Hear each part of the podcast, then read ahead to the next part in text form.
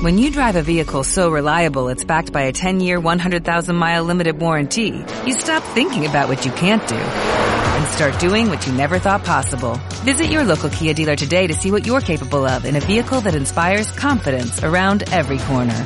Kia, movement that inspires. Call 800-333-4KIA for details. Always drive safely. Limited inventory available. Warranties include 10-year 100,000 mile powertrain and 5-year 60,000 mile basic. Warranties are limited. See retailer for details.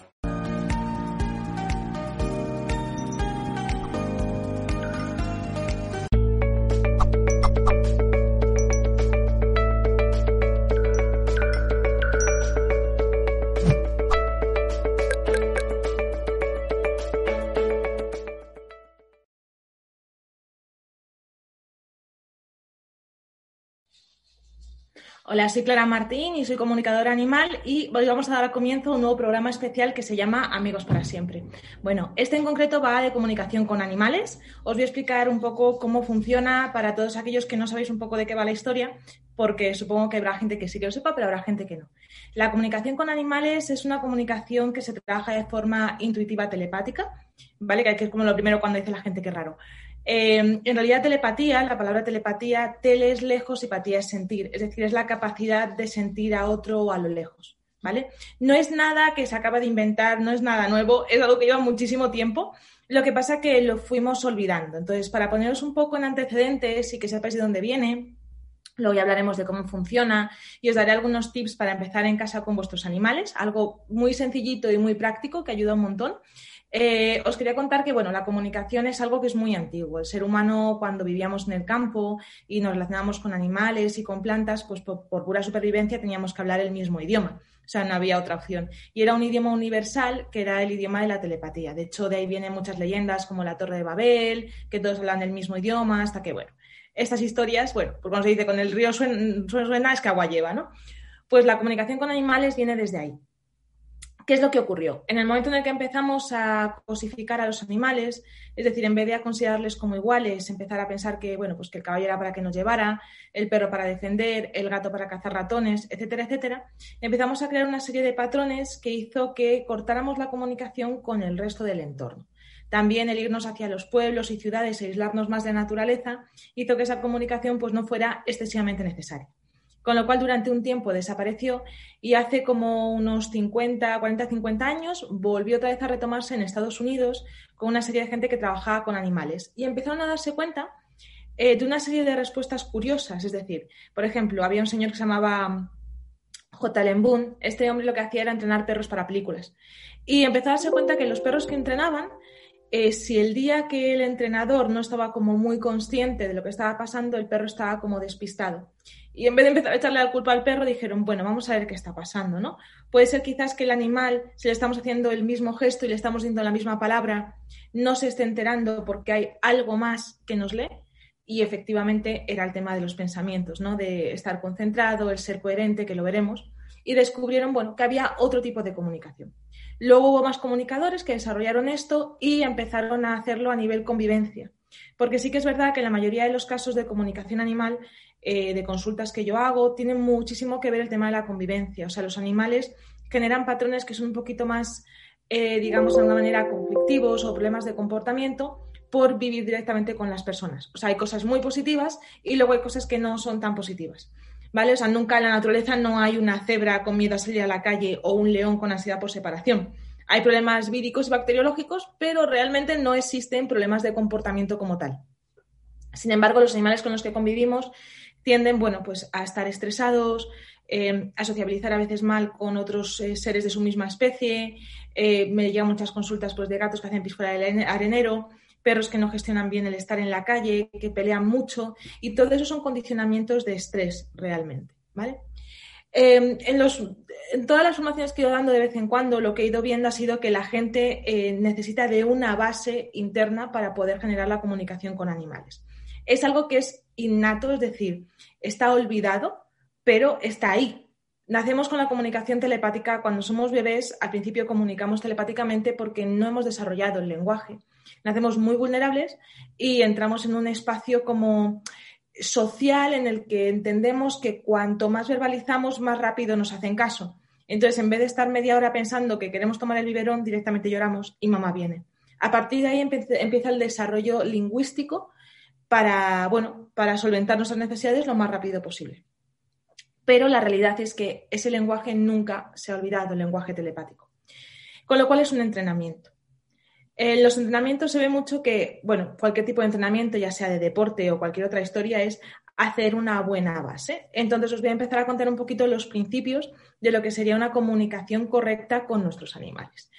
En muchas comunicaciones que a mí me llegan, la gente me dice, quiero que me des un mensaje de mi animal, que sea que me inspire y que me ayude a continuar con mi vida. Y yo siempre digo, bueno, mira, los animales son grandes maestros, pero grandes maestros de el demostrar haciendo.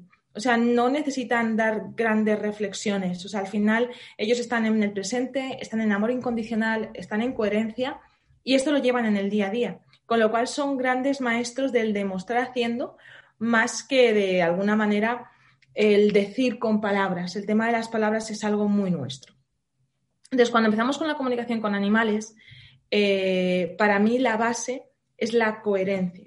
En muchos casos pensamos que nuestro animal no, nos entiende y echamos balones fuera, ¿no? Decimos, no nos entiende, mi animal es que no se centra o está, no se entera de nada o yo le digo cosas pero parece que no me escucha y realmente los que no escuchamos somos nosotros o los que no estamos emitiendo el mensaje correctamente somos nosotros.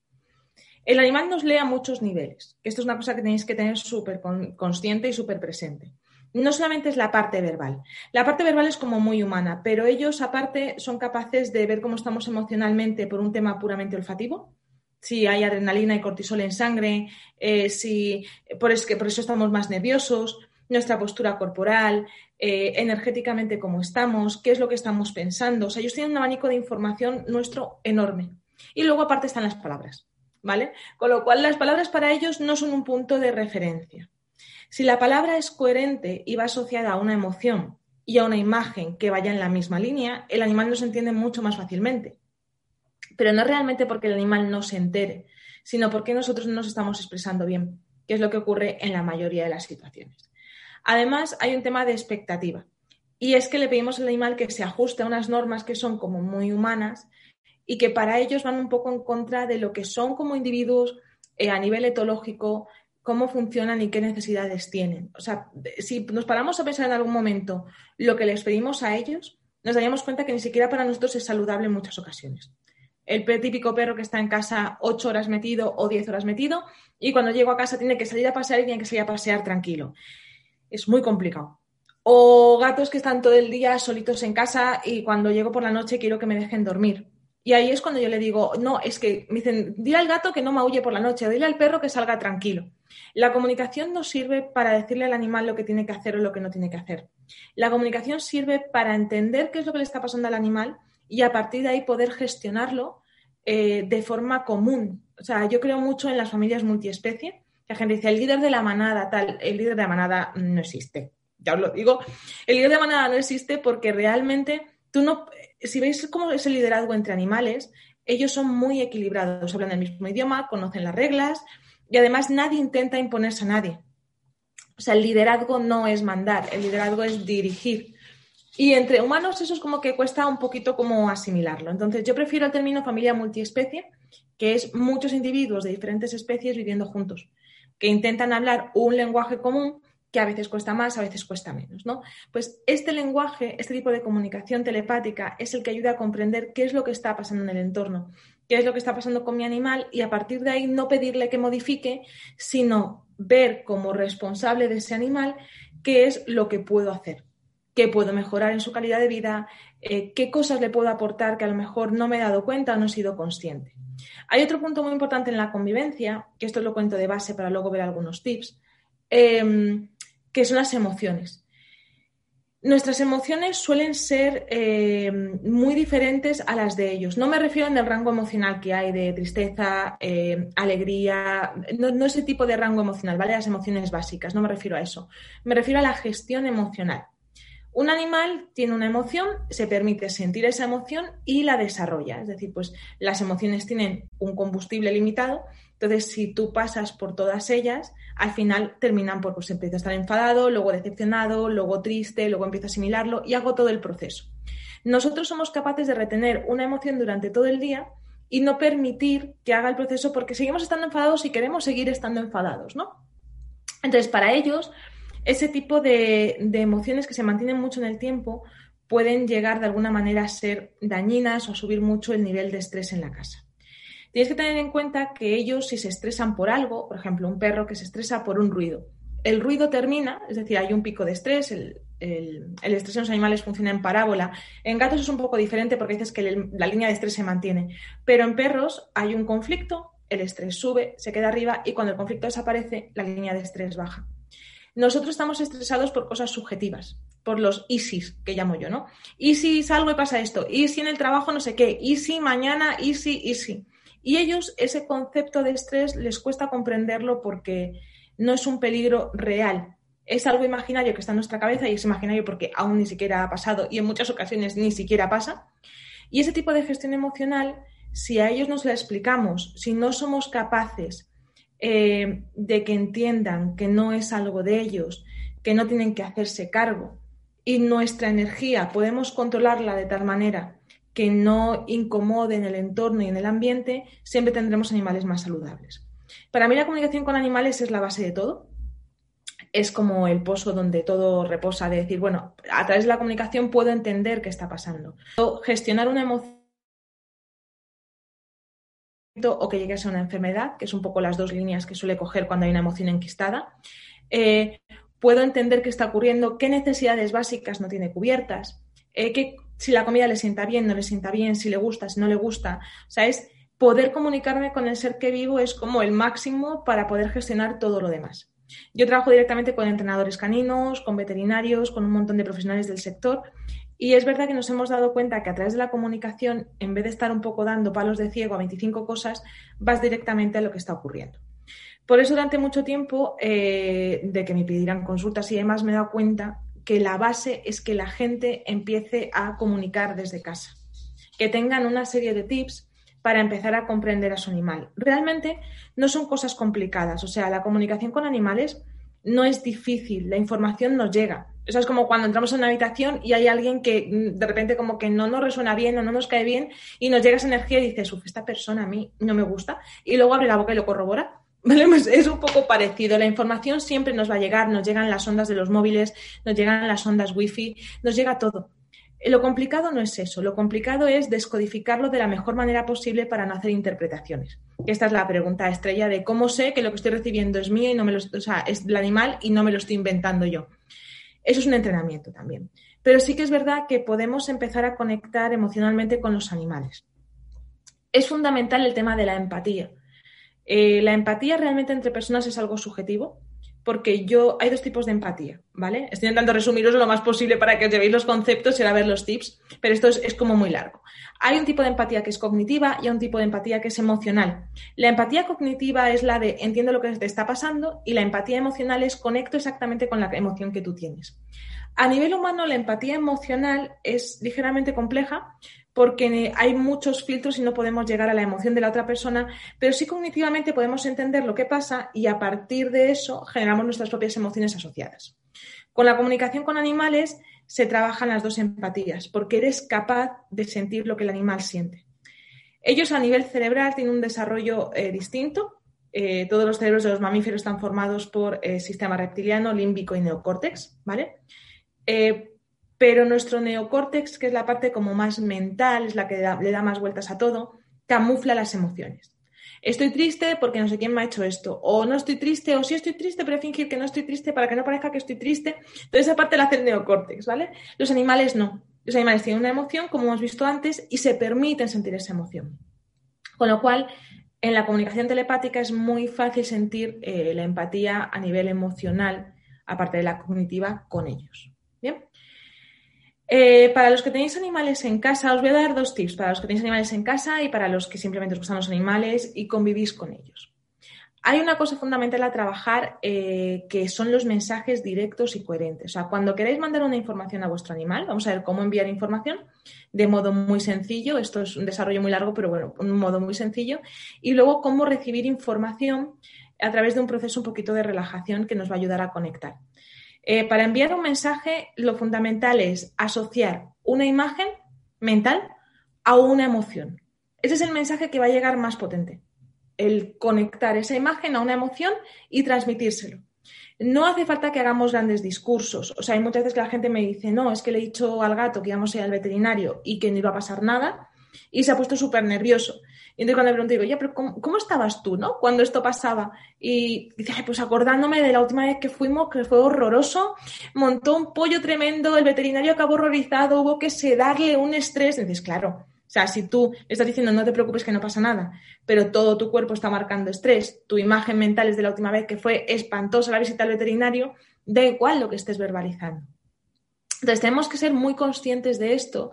Y sé que al principio cuesta, eh, pero luego es un hábito que se coge fácil.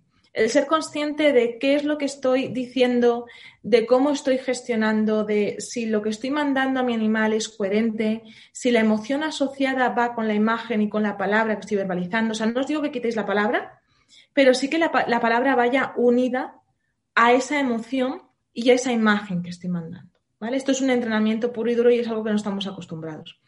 Los animales siempre intentan como vocalizar, eh, bueno, hay un estudio que dice que los gatos solamente nos maullan a nosotros, porque no nos enteramos. O sea, normalmente los gatos entre ellos no se maullan.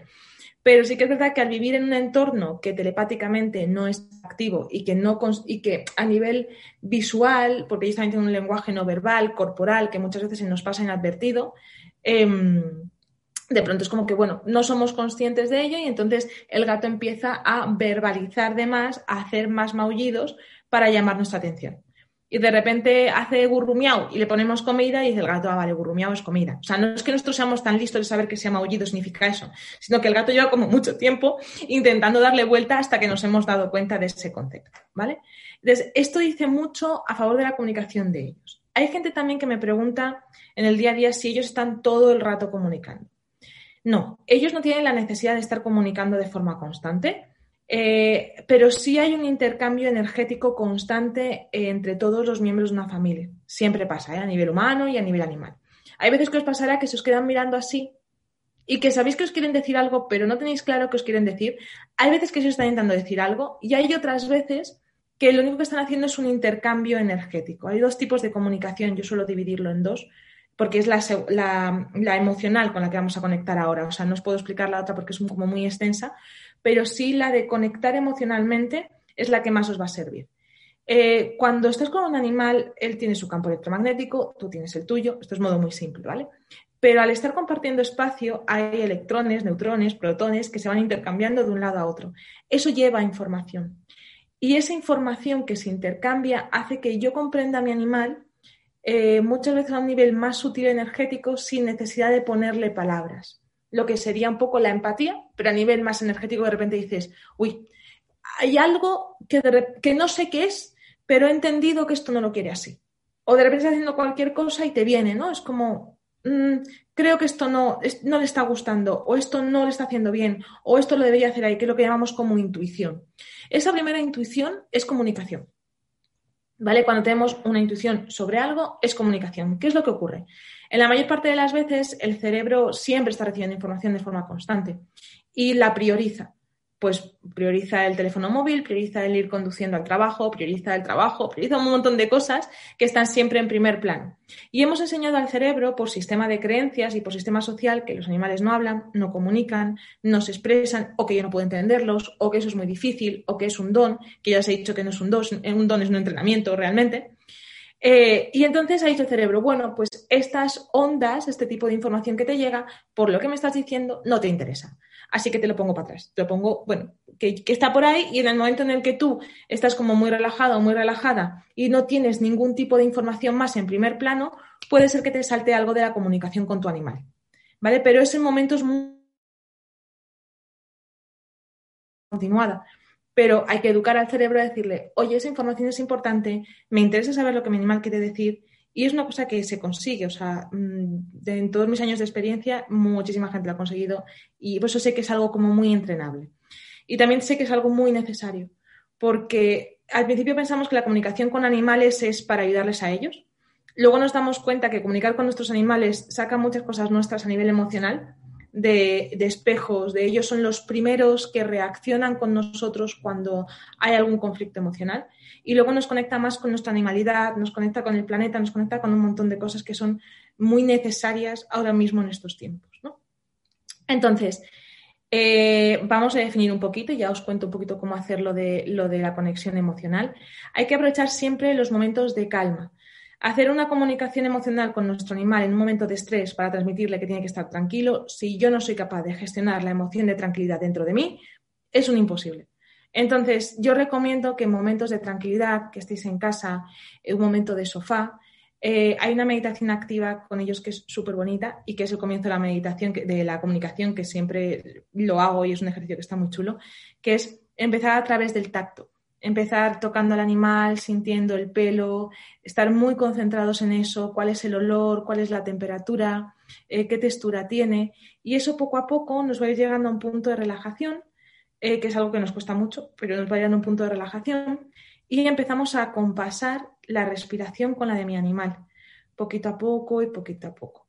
Y es un ejercicio muy sencillo, pero que funciona súper bien, que yo siempre intento ir a lo sencillo, o no me gusta como complicar y hacer protocolos larguísimos, pero sí herramientas cortitas. Y en ese proceso, ir como mi corazón empieza a ir al mismo ritmo que el de mi animal, igual que mi respiración, progresivamente. Y hay gente que dice, a mí me gusta verme como envuelto en una burbuja de luz con mi animal y un cordón que sale de corazón a corazón. Si lo queréis hacer, perfecto porque es muy lindo. Pero realmente es ese proceso introspectivo y de conexión a través del tacto que de repente yo puedo formular una pregunta y ver qué siente mi animal al respecto. ¿Vale? Es como me va a llegar una emoción, me va a llegar una sensación, no tengo que juzgarla, o sea, simplemente es lo que me llegue y eso, si lo hacéis todos los días de poquito en poquito, cinco minutos, o sea, no lleva mucho tiempo, son cinco minutos, diez minutos, si estáis disfrutando, pues quince, no tiene mucho más. Em, podéis empezar a sentir lo que siente vuestro animal y os va a empezar a buscar mucho más. ¿Vale? Entonces, eh, un poco para concretar, son las dos, las dos partes, ¿no? Cómo mandar el mensaje de forma coherente, que es una emoción coherente asociada a una imagen y si queréis a una palabra, pero que todo vaya en la misma línea. O sea, no hacemos grandes discursos enormes sin sentido, sino algo muy concretito. Y luego, para sentir lo que hay de vuelta, lo ideal es hacer esta conexión eh, que es de bajar las, yo, os explicaré en otro vídeo, ¿no? pero de bajar las ondas cerebrales, de relajarnos y a partir de ahí permitir que la información, sobre todo la información emocional, la información de sentir, que es la primera que ocurre, nos llegue de una manera como mucho más profunda. O sea, es de repente vamos a ser capaces de sentir cosas que ellos sienten, de conectar con emociones que a lo mejor no nos esperábamos o los que sois a lo mejor más auditivos, porque luego la gente funciona por sentidos, hay gente que es más auditiva, gente más sensitiva, gente más visual, no es muy relevante, pero os va a llegar una información que va a ser como determinante. Entonces, simplemente la apunto. Yo no eh, recomiendo que tengáis un cuadernito porque es útil, porque si no la cabeza empieza a dar vueltas. Entonces, yo la apunto, lo cierro y dejo ahí el pensamiento o la sensación que me ha llegado sobre mi animal. Y al día siguiente retomo el ejercicio. Lo puedo retomar desde el mismo punto, ¿vale? Para seguir profundizando en esa emoción o formulando una pregunta nueva o simplemente viendo a ver qué me quiere contar, viendo a ver qué me viene, pues de qué sensación ha tenido en el día a día o cómo se siente en ese momento. Y vais a notar que las, emociones son distintas. O sea, no es exactamente el mismo matiz de emoción que tendréis vosotros con esa respuesta, sería algo diferente. Y son unos ejercicios que son muy básicos, y que ayudan muchísimo a mejorar el vínculo eh, con los animales. Esto obviamente es muchísimo más extenso, pero sí que son dos herramientas que incluso se han trabajado con niños, los niños son grandes maestros de la comunicación, porque como no tienen todo este sistema de creencias que les va bloqueando, es como que lo entienden súper bien. Y, son herramientas muy sencillitas que si vais metiendo en el día a día os van a ayudar mucho a mejorar la comunicación con vuestro animal. Siempre trabajan primero los momentos de calma y si luego tenéis conflictos como más específicos, podéis hacer este mismo ejercicio preguntándoles por el conflicto que tenéis. Es decir, pues si sale a la calle y ladra o si hace pipí fuera del arenero, para sentir qué es lo que está pasando en su cuerpo, para sentir lo que está pasando en sus emociones y eh, para ver un poco cuál es la perspectiva, ¿vale? Ellos siempre tienen una perspectiva distinta.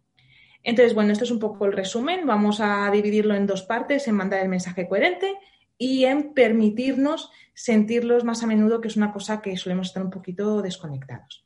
Y bueno, como quedan dos minutos para cerrar, ya os lo he dejado un poquito redondito. Y antes de comenzar el turno de preguntas y respuestas, eh, vamos a ver un pequeño vídeo informativo de Mindalia.com. En Mindalia.com sabemos que la superación es la clave para evolucionar en estos tiempos. Por eso queremos vivir contigo la Semana de la Superación del 22 al 26 de febrero de 2021, difundido gratuitamente para todo el planeta por las principales plataformas de Internet y redes sociales de Mindalia.com. Charlas, experiencias, consejos y consultas de reconocidos especialistas en todo el mundo te ayudarán en el proceso de evolución y transformación para adoptar hábitos, pensamientos y cualidades que te permitirán alcanzar tus metas y desarrollar todo tu potencial. Infórmate ya en www.mindaliacongresos.com, en el email congresos.mindalia.com o por WhatsApp al más 34 644 36 67 33.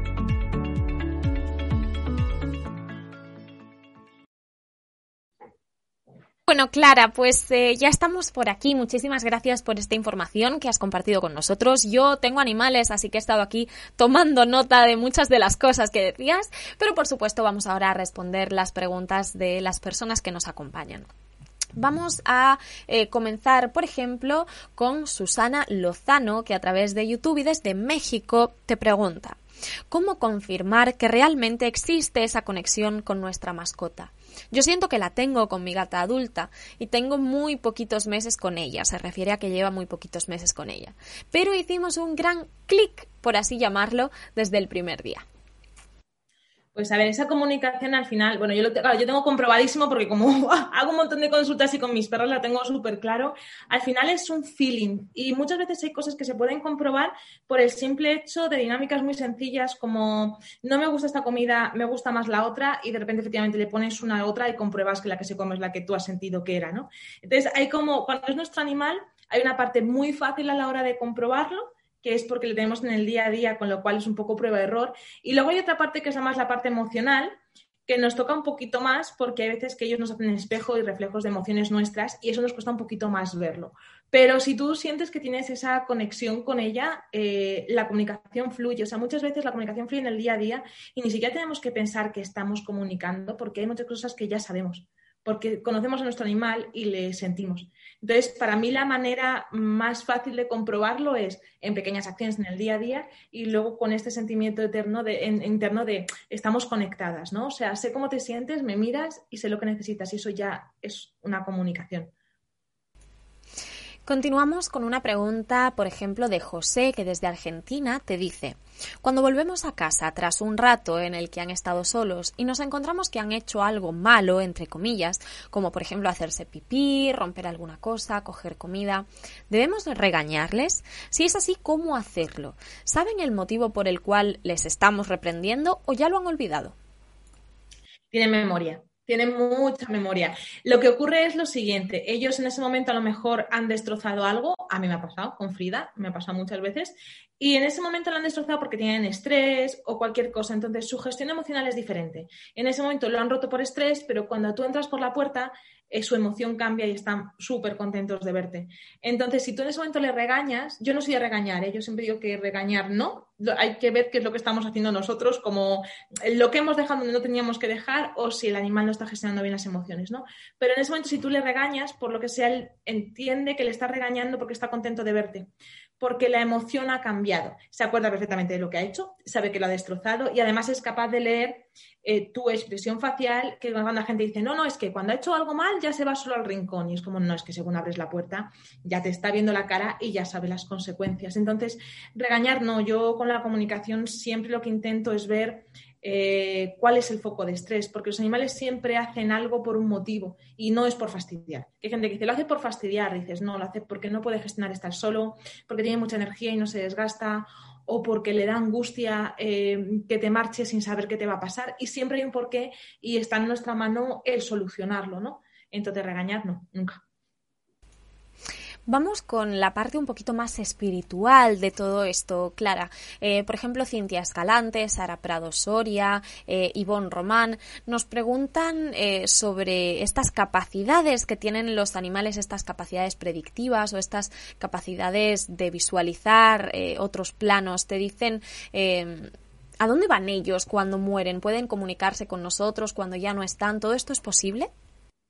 Sí, es posible la comunicación con animales fallecidos y es verdad que ellos ven otros planos. Yo he llegado a la conclusión, esto es una conclusión mía, de que pueden ver más cosas de lo que vemos nosotros porque su sistema de creencias no es tan limitado como el nuestro. O sea, nosotros lo que nos bloquea ver es lo que creemos que podemos ver y lo que creemos que no podemos ver. O sea, eso es lo que marca un poco la linde entre lo que sí y lo que no. Y sí se puede comunicar con ellos una vez han fallecido. Yo sé, hago esas comunicaciones siempre y cuando se haya quedado algo pendiente. O sea, poder se puede, no hay ningún problema y no es una comunicación tipo más medium, eh, porque es verdad que ellos viajan entre planos con más facilidad. Pero sí que es verdad que el tema ético eh, es una línea muy fina. O sea, ese tipo de comunicaciones, lo ideal para mí, mi forma de hacerlo es trabajarlas cuando se quiere saber si el animal ha dejado algo pendiente, si ha partido tranquilo y si tiene algún mensaje para decir.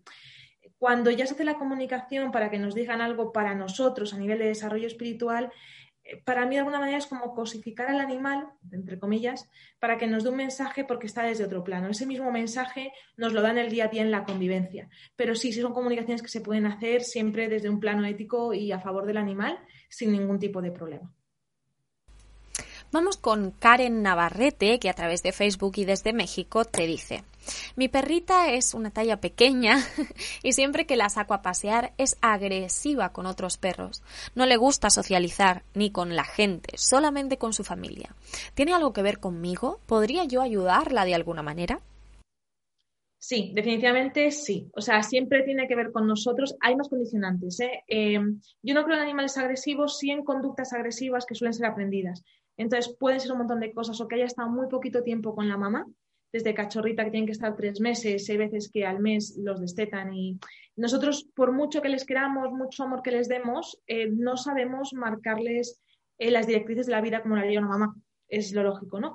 Entonces puede ser que ella sea insegura, puede ser que vosotros le hayáis fortalecido el ser insegura, pues a lo mejor cogiéndola en algún momento en brazos eh, o protegiéndola de alguna manera en concreto, pero a mí eso me suena miedo te estoy diciendo en modo general porque no he comunicado con ella, pero la mayoría de los casos de ese tipo, además en perros chiquitos, tiene que ver con tema de miedo y con superprotección, incluso con miedo de la persona, ¿no? De, ay, es que es tan pequeño que le va a pasar algo. Y eso se lo volcamos, se lo proyectamos y él lo coge y empieza a funcionar en, conforme a ese sentimiento también nuestro.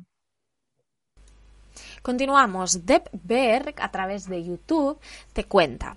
Donde vivo hay unas personas que tienen un perro que ladra por cualquier ruido y a toda persona que esté cerca de su casa. Es muy molesto porque hasta cuando abro mi ventana se pone a ladrar. ¿Por qué podría ser esto? Pues habría que preguntarle a él directamente, que es lo que digo en la mayoría de los casos, pero suele ser algo de territorio o aburrimiento. O sea, que ese perro tenga enriquecimiento ambiental, que en muchos casos no esté saliendo. Yo el tiempo que estuve en México, porque he viajado bastante a México a formaciones y demás, eh, los perros ladran mucho.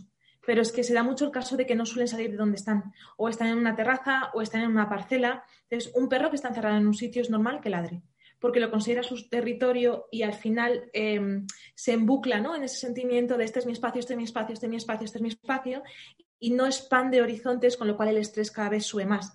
No es culpa del perro, sino habría que ver qué manejo tienen tus vecinos con ese perro. Ana Ruiz, a través de Facebook y precisamente desde México, te dice, yo conecto de maravilla con mi gato, pero a lo largo de la vida también he tenido perros y no logro comprenderlos. ¿Qué ocurre ahí? ¿Cuál es la diferencia? Pues muchas veces afinidades. O sea, yo además hay gente que la veo y hay gente que es muy perro y gente que es muy gato, suena muy mal, ¿no? Pero como que energéticamente vibran más con la energía de gato y otros vibran más con la energía de perro, de caballo, cobaya, me he encontrado de todo. Entonces, puede ser un tema de afinidad, eh, que tú tengas una energía como muy gatuna y te cueste la conexión con los perros o que haya algún tipo de bloqueo, pues que a lo mejor de pequeña, eh, por lo que sea, mm, hayas tenido algún conflicto con algún perro y te haya quedado ahí como rollo de no les entiendo. Pero a nivel energético es verdad que también hay resonancias y hay animales con los que nos entendemos súper bien. Yo, por ejemplo, soy muy de caballos y hay, y hay otros animales como que cuesta, ¿no? Que es como, uy, no termino de cogerle el punto y es por resonancia. Pues vamos con eh, una pregunta que además es muy curiosa. Natalia Tangarife, a través de YouTube y desde Colombia, te dice, estoy loca por adoptar un gatito, pero aún no lo he logrado. Resulta que cada vez que veo uno, lloro como una niña pequeña. ¿Por casualidad podrías decirme qué podría ser esto que me sucede? Uy, pues habría que ver si en algún momento de... Yo siempre lo relaciono con la infancia, pero es real.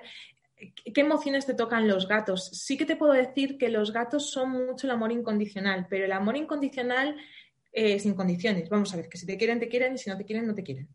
Entonces, un animal eh, no son independientes, que la gente dice, los gatos son independientes, tal, no real. Hay gatos que son súper dependientes y súper cariñosos, pero puede ser que toque con alguna resistencia tuya o algún recuerdo pequeño que hayas tenido trauma con algún gatito o alguna resistencia tuya de ese tipo de, amor, ¿no? De los gatos eh, a veces son, te quieren solo con los ojos, ¿no? Es como un amor muy sutil y dependiendo del tipo de amor al que estemos acostumbrados, hay veces que nos resuena y nos toca partes como frágiles. Y los animales son como grandes maestros de movernos emociones, de emociones que están profundas, que no eres como consciente de ellas y de repente convives con un animal y salen. Entonces, mira a ver qué lloras, em, si es de tristeza, si es... Eh, ¿Qué emoción hay? Ahí no yo lloro de tristeza, sí, pero ¿de qué tipo de tristeza? ¿Tristeza por sentirte sola, tristeza por me da mucha pena el animal? ¿Qué tipo de tristeza es? Y ahí puedes tener la clave. Bueno, pues vamos con Úrsula, que desde España te cuenta eh, pues algunas cosas que no sabe cómo manejar con su perro. Te dice, mi perro es una mezcla de husky y labrador es súper bueno, pero hay dos cosas que no sabemos gestionar en casa. La primera es que siempre intenta coger lo que hay en la basura y te aseguro, Clara, que no pasa hambre. La segunda es que siempre está mudando su pelo. Sabemos que es por el clima inestable que tenemos aquí en Andalucía que le hace estar siempre mudando. Pero ¿hay alguna forma o algo que podamos hacer para ayudar a que eso se estabilice? Pues la alimentación, o sea, ya mm, directamente. Si él está cogiendo, si está de basurillas, pueden ser dos cosas. Eh, o que no es, no es por hambre, ¿eh? porque a veces que comen el pienso y el pienso les llena, pero no les sacia porque no tienen los nutrientes suficientes. Eh, los piensos que comen suelen ser de bastante mala calidad, en general, no porque nosotros queremos que sean de mala calidad, sino porque le echan guarrería. O sea, ya esto me podría meter muy extensamente, pero echan guarrería. Entonces, el cuerpo siente que no tiene los nutrientes suficientes. Entonces yo probaría dos cosas, o hacerle ejercicios de olfato en casa para mantener la mente entretenida y luego lo del tema del pelo que me dices, el clima influye muchísimo, por supuesto, aparte de ser husky y labrador, que es como mm, una bola de pelo andante, eh, la alimentación hace que caiga más o menos el pelo dependiendo de los nutrientes que haga. Entonces te recomiendo que mides dieta natural o dieta BARF, ¿vale? BARF en vez del pienso, porque eso puede frenar mucho la caída del pelo, aunque tirar va a tirar pelo, Eso, es inevitable y también te puedes ahorrar muchos momentos basurilla, porque comer todos los días lo mismo es un aburrimiento. Además, de verdad, yo ahí coincido eh, totalmente, Carla, me siento muy identificada con, este perro. Comer todos los días lo mismo tiene que ser un desastre. Vamos a seguir, por ejemplo, em, Jennifer Ureña a través de YouTube y desde Costa Rica te dice, la mayoría de los perros se alteran con los juegos de pólvora. Yo imagino, Clara, que se refiere a los petardos, a los cohetes, a todas estas cosas estrepitosas. ¿Cómo se puede hacer para calmarlos en esta situación? Pues lo primero es validar las emociones. Es decir, si tienen miedo, no decirle no te preocupes, que no pasa nada, que esto. No, o sea, entender que tiene miedo y entender que el miedo es real. Porque tendemos como a eh, pensar que si decimos que no pasa nada, el animal se va a relajar, pero no es verdad y tampoco pasa en la gente. O sea, es como cuando estás triste y te dicen no estés triste, que dices, vaya, oye, no se me había ocurrido, sabes, menos mal que vienes a decírmelo. Pues lo único que hacer es validar la emoción. Hay dos distinciones. Normalmente yo me he encontrado que hay animales que es por hipersensibilidad auditiva, es decir, que esos ruidos para ellos son tremendos porque tienen el oído mucho más fino que nosotros y les producen dolores de cabeza horrorosos, o sea, es como a nivel sensorial es espantoso y otros que se mueren de miedo. Entonces, eh, se puede trabajar con homeopatía, con flores de Bach, sobre todo valida sus emociones, entiende que tiene miedo y busca, si él busca refugio, quédate con él. La gente dice, no, no te quedes con él cuando tenga miedo porque se lo refuerzas, no es verdad. O sea, le refuerzas si tú tienes más miedo que él, entonces sí se lo refuerzas. Pero si tú estás tranquilo, lo mejor que puedes hacer es quedarte con él, tranquilo, si no te puedes ir a otro sitio, a otro sitio donde no haya fuegos artificiales y estar en un espacio tranquilo poniendo música relajante, dando algún tipo de homeopatía relajante, nunca que sea medicación, ¿vale? Yo trabajo con muchos veterinarios, pero sí la que la medicación para el tema de los petardos lo que hace es que bloquea el cuerpo, pero las emociones siguen siendo las mismas. Entonces es como estar nervioso sin poder mover tu cuerpo, es horroroso. ¿Vale? La homeopatía lo que hace es actuar en el sistema nervioso central y consigue de alguna manera que el estímulo no sea tan grande y protegerle, protegerle. Clara, pues vamos ya a meter totalmente el turbo, al menos se dice así en España, vamos a darnos mucha prisa porque se nos acaba el tiempo y me gustaría poder pasarte algunas preguntas más. Noemí, perdón, RR a través de YouTube te dice, Hola Clara, el perro de mi vecina a veces se queda súper triste y ladra cuando le dejan solo en casa. ¿Yo podría comunicarme con él de alguna forma cuando le pasa esto para tranquilizarle? Sí no. Eh, sí podrías, pero el tema es que si el problema es que él necesita salir más y que no le gusta quedarse solo, tiene que ser su responsable el que lo gestione, o sea, es tu vecina. Porque si no, al final es como si tú tienes fobia a las cucarachas y alguien te dice estate tranquila, pero te mete en una habitación con cucarachas. No hay mucha solución, ¿no? Entonces tiene que ser tu vecina, habla con tu vecina. Pregúntale si te lo puedes quedar tú a ratitos o si puede buscar un paseador y a partir de ahí esa es la mejor opción. Mari Pepa a través de YouTube te dice mi gatito nuevo atacó a mi gata cuando estaban en el arenero. Ahora no quiere salir de mi habitación y tuve que ponerle el agua, la comida, todo allí. Tiene miedo, ¿qué puedo hacer? Además se rasca mucho, está medio calvito el pobre y el veterinario dice que es del estrés. Le puse feromonas pero no mejora. ¿Cómo le puedo ayudar?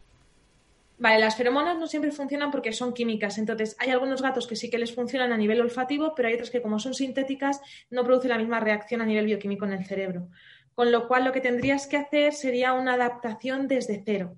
Esto es complicado explicártelo así en cortito, pero separarlos, eh, que el gatito nuevo esté en una habitación y que se vayan introduciendo poco a poco de forma progresiva.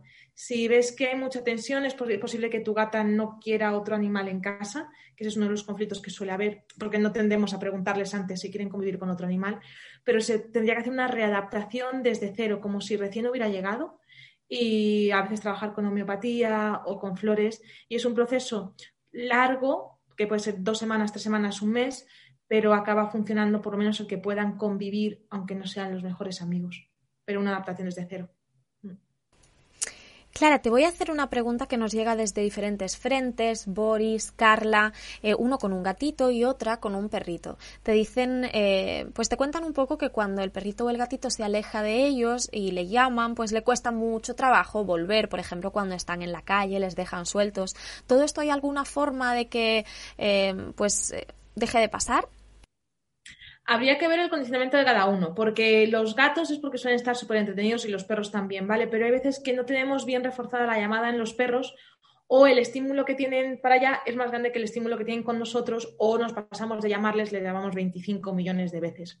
Entonces, yo en estos casos con comunicación lo que averiguo es el por qué y a partir de ahí trabajamos el refuerzo positivo siempre, eh, pues si es en gatos, pues vincularlo, por ejemplo, con la hora de la comida, la llamada, y en perros también, pues con cosas que sean como más llamativas que lo que tienen al otro lado. O sea, normalmente se trabaja con estímulos siempre más grandes, pero para eso hay que saber cuál es el estímulo que les hace distraerse tanto y a partir de ahí solventarlo y ponerles algo mejor cuando vienen.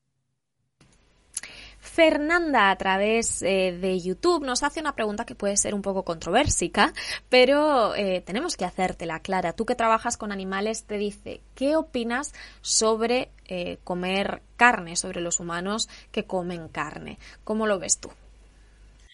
Pues a ver, creo que es un tema de conciencia. Sí que es verdad que, es, que intento como respetar que cada uno mm, lleve su camino. Yo obviamente no como carne pero es verdad que es muy complicado que te comas a alguien con quien hablas, o sea, queda como medio raro.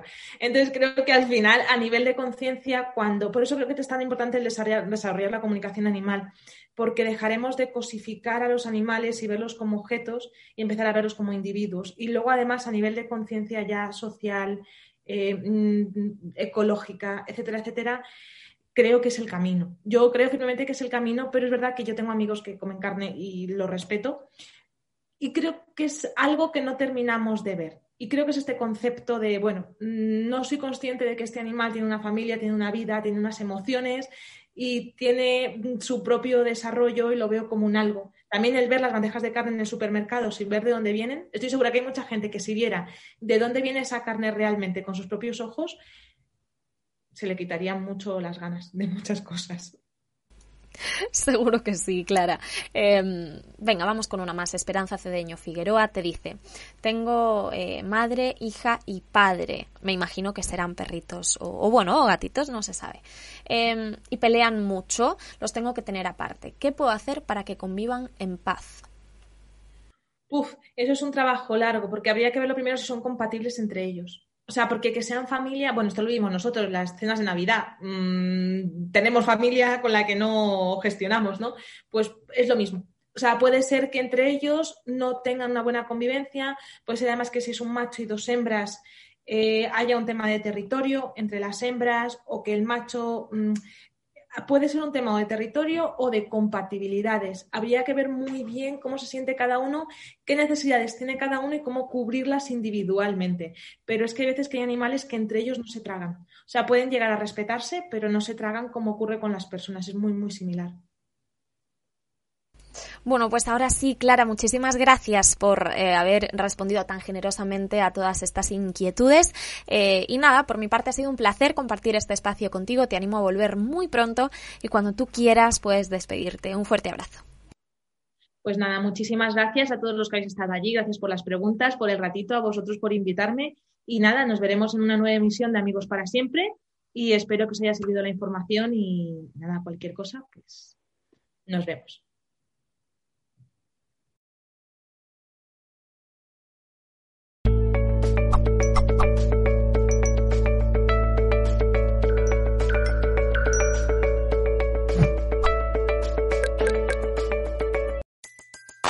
Everybody in your crew identifies as either Big Mac Burger, McNuggets, or McCrispy Sandwich. But you're the filet fish Sandwich all day. That crispy fish, that savory tartar sauce, that melty cheese, that pillowy bun. Yeah, you get it. Every time. And if you love the filet of fish, right now you can catch two of the classics you love for just $6. Limited time only. Price and participation may vary. Cannot be combined with any other offer. Single item at regular price. Ba da ba ba ba.